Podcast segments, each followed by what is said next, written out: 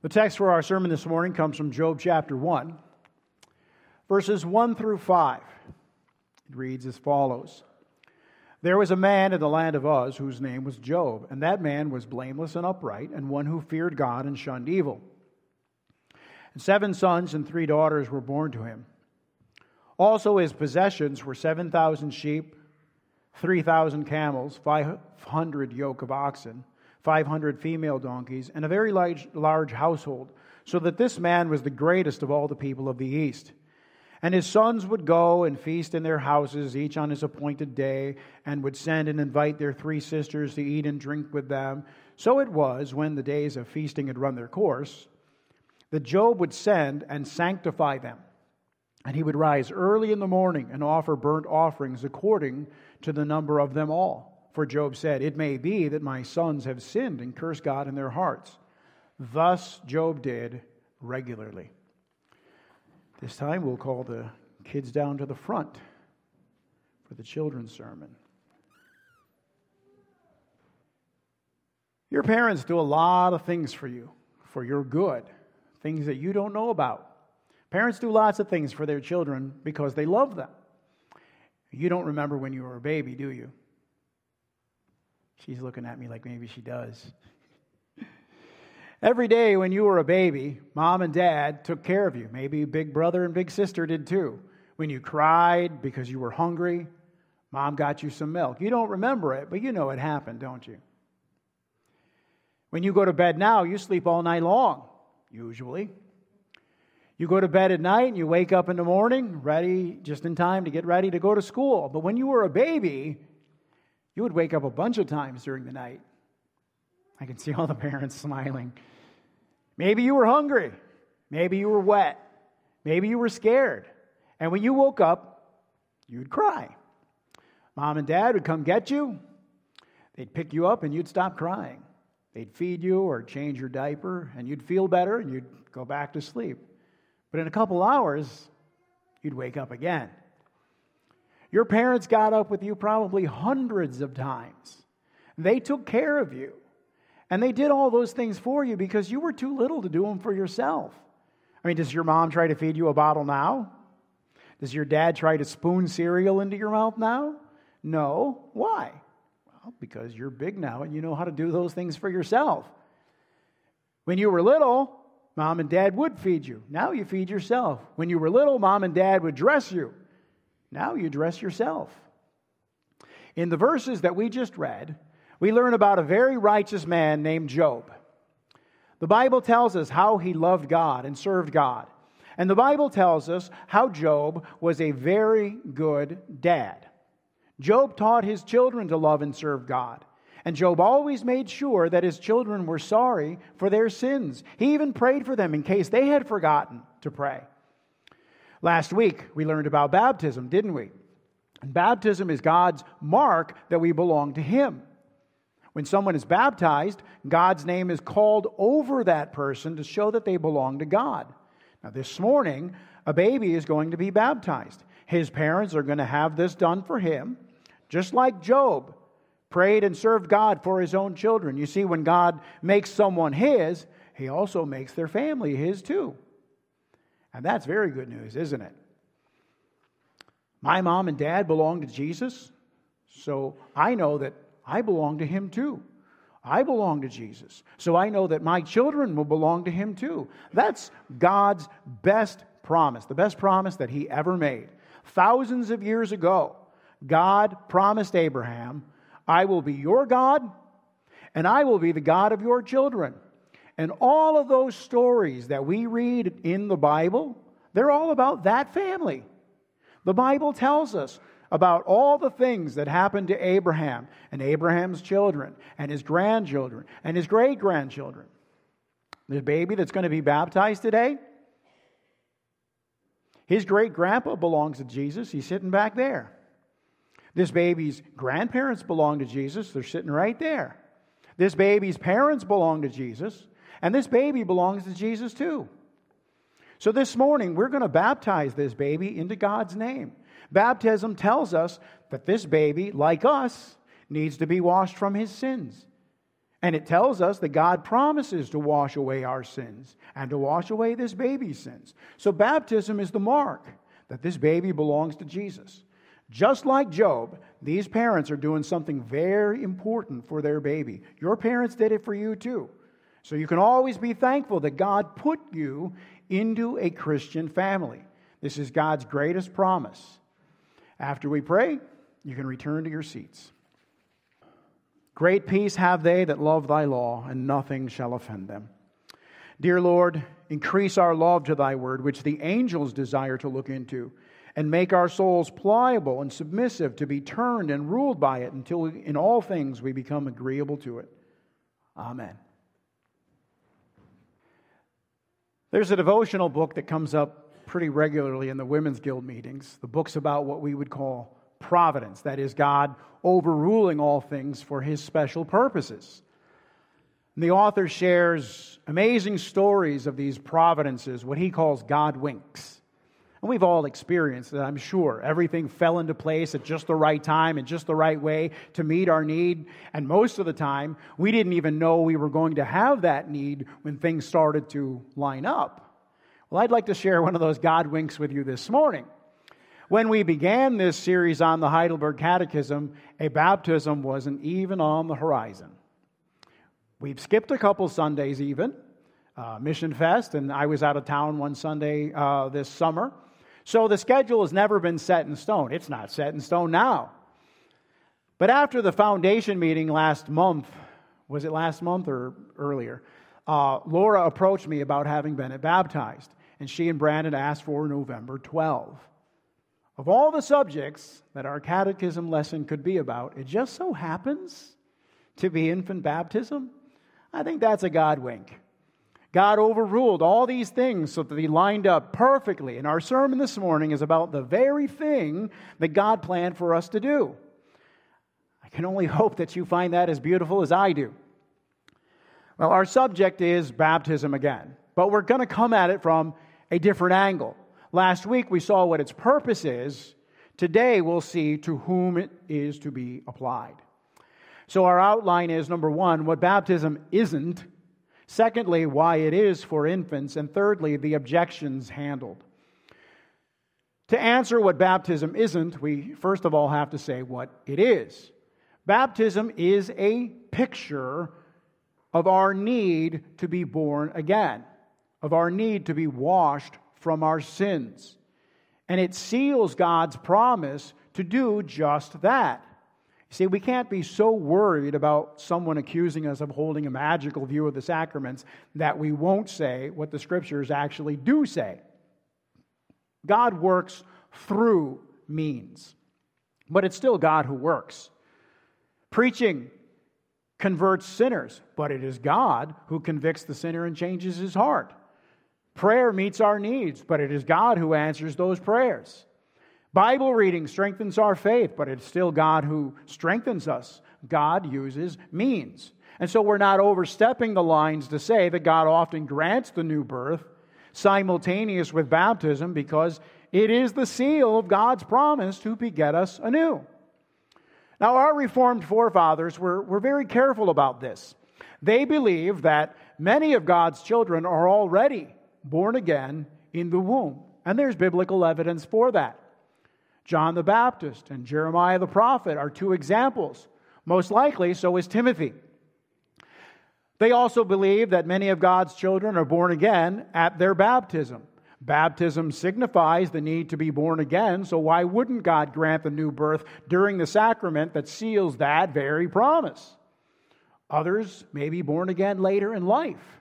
But baptism is the seal of God's promise, regardless of when they actually experience the new birth. In John 1, verse 33, John the Baptist tells us that it is Jesus who baptizes. Now, the outward act was done by John, but the inward act is done by Christ at whatever time he wills. In other words, the pastor administers the sacrament, but it is God who performs it. And these two may or may not be simultaneous. And the timing isn't the determining factor anyway, because it's God's power that washes us from sin, not the water itself. And so we're careful not to separate things that God has joined together. If there really was nothing spiritual going on during the sacraments, then why did Paul warn about judgment for those who partake of the supper unworthily? You see, we don't separate what God has joined together.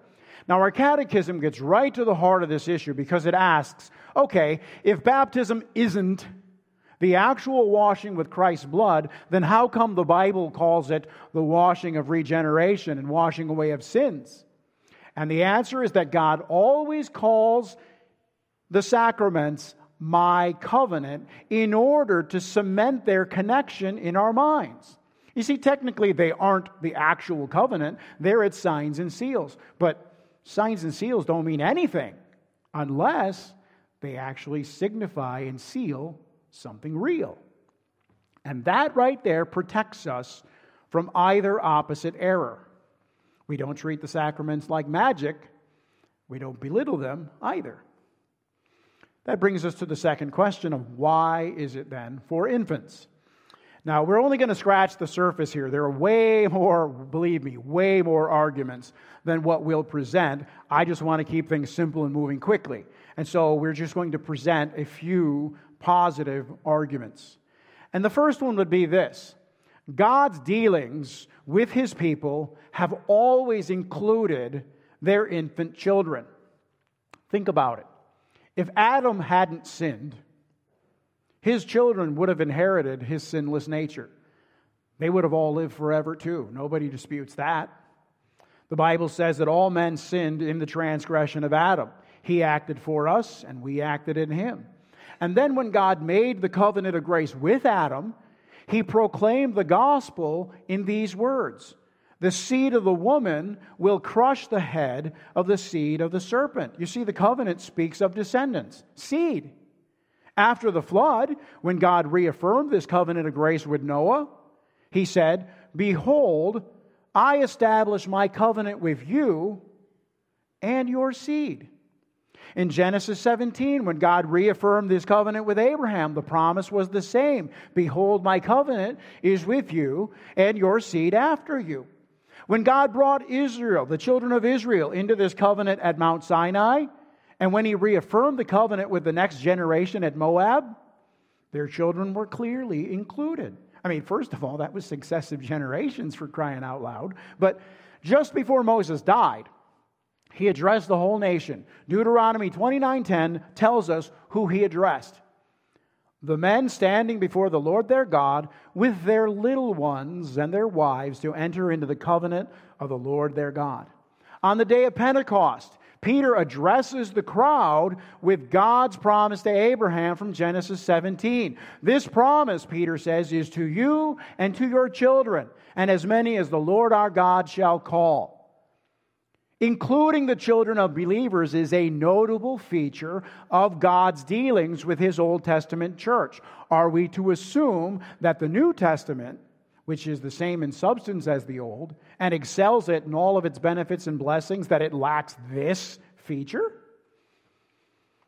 Secondly, the normal, loving relationship between parents and children provides a strong argument in favor of the church membership of the infants of believers.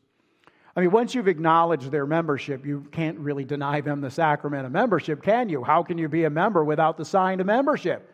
And nature itself pleads the cause of children. All across the world, across time, across every culture, race, and language, the bond of love between parent and child is displayed. Are we supposed to believe that the church, which is the ultimate family, suppresses or denies this bond? Imagine a poor, homeless widow with two or three small children. What would happen if someone offered her food and shelter, but on the condition that it was only for her? Her children were to be excluded. What would mom do? Well, she'd obviously decline the offer. She'd be deeply offended. This is cruelty. You offer me help, but the so called help condemns my own flesh and blood to starvation? The church membership of the infant children of the Old Testament saints is a clear indication of God's will. It's a hard sell to say that God no longer wills children to be members of his visible church when Scripture contains over 3,000 years of evidence to the contrary. Everyone acknowledges that the children of Old Testament saints were included in the church. And it's equally clear that the church is the same in substance now as it was then. So why shouldn't we assume that the infant children of professing believers are members of the church just as they were for thousands of years before? You see, if, if infants were once members and the church remains the same, then they still are members, unless a positive command of God excludes them. Because it was a positive command of God that put them into the church to begin with. So, unless we find a command of God throwing them out of the New Testament church, we have to assume that God's command to include them is still in force. If the children of believers were proper candidates for the sacrament of the new birth under the Old Testament, then surely they're proper candidates for the sacrament of the new birth now under the New Testament. And that's as clear as day in the very first Christian baptism recorded in Scripture. In Acts chapter 2, Peter quotes God's promise to Abraham from Genesis 17. The promise is to you and to your children. Peter is referring them back to the old form of the sacrament, and his Jewish audience would have understood that instinctively. And in fact, let, us imagine that the privilege of membership was taken away from the children of the New Testament believers. That could not have been done without offending these parents.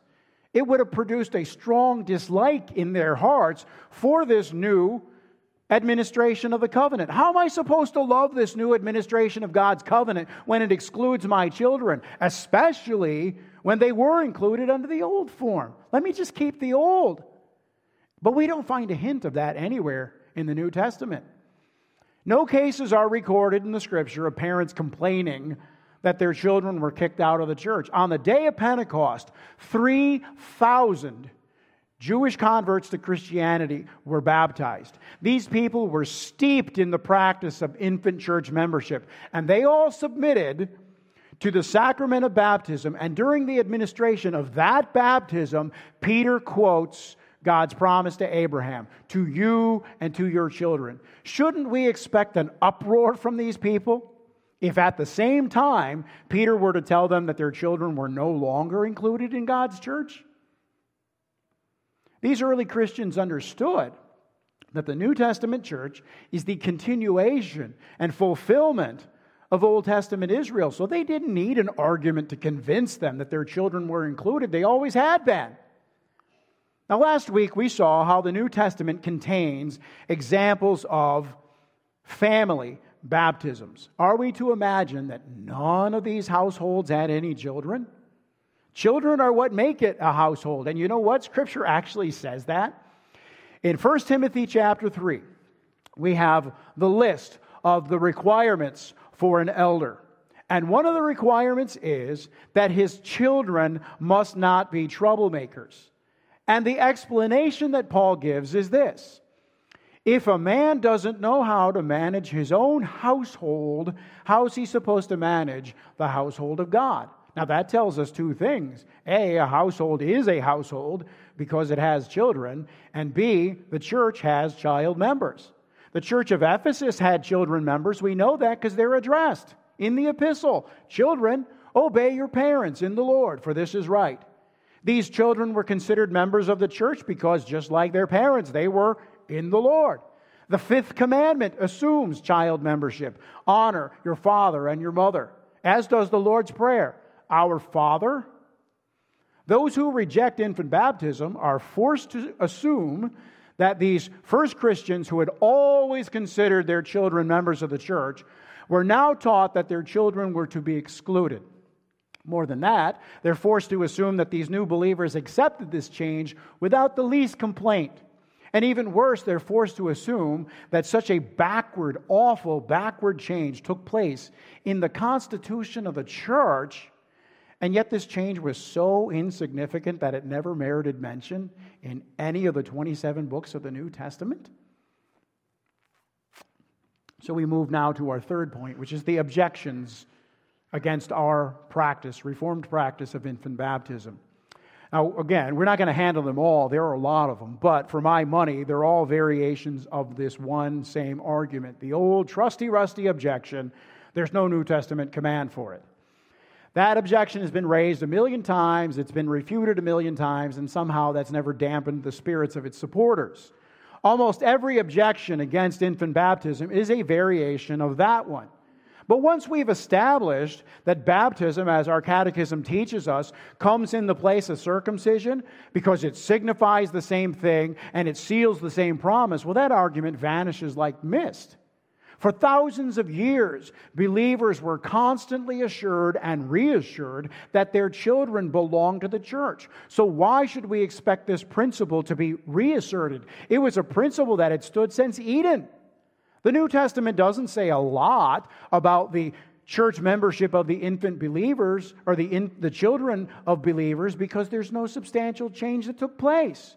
The real question is why is nothing said to these first converts who naturally expected that their children were included, that their children were now excluded? In fact, if we follow that logic, we'd be forced to exclude women from the Lord's Supper. Because where in the New Testament do we find a command, a positive command, that women should partake of the supper? When it was instituted, only men were present. They were reclining when they partook. And all across the world, Christians partake of the supper standing, kneeling, or sitting. And nobody objects that that's invalid because the participants aren't reclining. And in fact, the Passover, which was the predecessor to the supper, required its participants to eat standing up. And yet Jesus and his disciples ate it reclining. Now, of course, it is proper that women partake of the Lord's Supper. But what do we base that assertion on? Well, we base it on the same type of reasoning we use to support infant baptism. There's no explicit command because it's already assumed. The real issue, the real question, dear friends, is the binding authority of the Old Testament. Is it really God's word on equal footing with the New Testament? And if so, then what it teaches is fulfilled by the New Testament, not replaced. So the objector asks, secondly, well, then why don't we find any examples in the New Testament? And that's just a weaker form of the same argument. Like I said, it's all the same argument. And this one is worse because it's just begging the question. The objection is saying, I don't believe it, and so I can't see it. Well, of course you can't see it. You don't believe it. But Scripture records household baptisms. And we've already seen that it's the existence of children that makes it a household. So to say that there are no infant baptisms in the New Testament is to bear false witness against Scripture. The stronger argument is that the New Testament contains no baptisms of adults who were born to Christian homes. Surely that's got to count for something. Well, infants can't repent and believe, so they're not proper recipients of baptism. And it never ceases to amaze me that someone can raise that objection while accepting that it was perfectly legitimate for an eight day old Israelite baby to receive the sacrament of circumcision, which Paul says in Romans 4 was a seal of the righteousness of faith. Now, those eight day old infants who received the seal of the righteousness of faith were no more capable of faith and repentance than any infant of Christian parents that present them for baptism. But we should probe that idea a little deeper. Why does a baby cry when it's hungry? Why doesn't he just say, Hey, mom, I'm hungry? Well, he hasn't developed the ability to speak yet. And so we're talking about something very deep, some sort of consciousness or, or, or form of thought without words, without, you know, in the absence of words. It's almost at the level of instinct that a baby cries. Now, that cry gets mom's attention, and that's exactly how God designed it to be. And that instinctive cry is a perfect picture of faith because it's the cry of the helpless to the only one who can help. Jesus says, Unless you are converted and become as little children, you will by no means enter the kingdom of heaven. Faith is the cry of the helpless to the only one who can help. Yeah, but what good can sprinkling a little water do on a baby do? And we might ask, well, what good did circumcising an eight day old Israelite baby do? To even ask that question is to insult God's wisdom. Baptism is a, is a sign of important truths, and it's a seal of important promises. Can anyone honestly say that there's no advantage in doing something that holds up before us great gospel promises that are of deep interest to us and our children? Do we not benefit by attending a sacrament that signifies our fallen nature and God's way of saving us by Jesus' blood and his cleansing spirit? Now, God established the family and the church, which is the ultimate family, for the great task of training its children in the knowledge and fear of God. And any form of the Christian religion that doesn't embrace its children is defective. Yeah, but, but it doesn't guarantee the new birth. Now, what that objection is actually saying is that our system corrupts the church by filling it with unconverted members.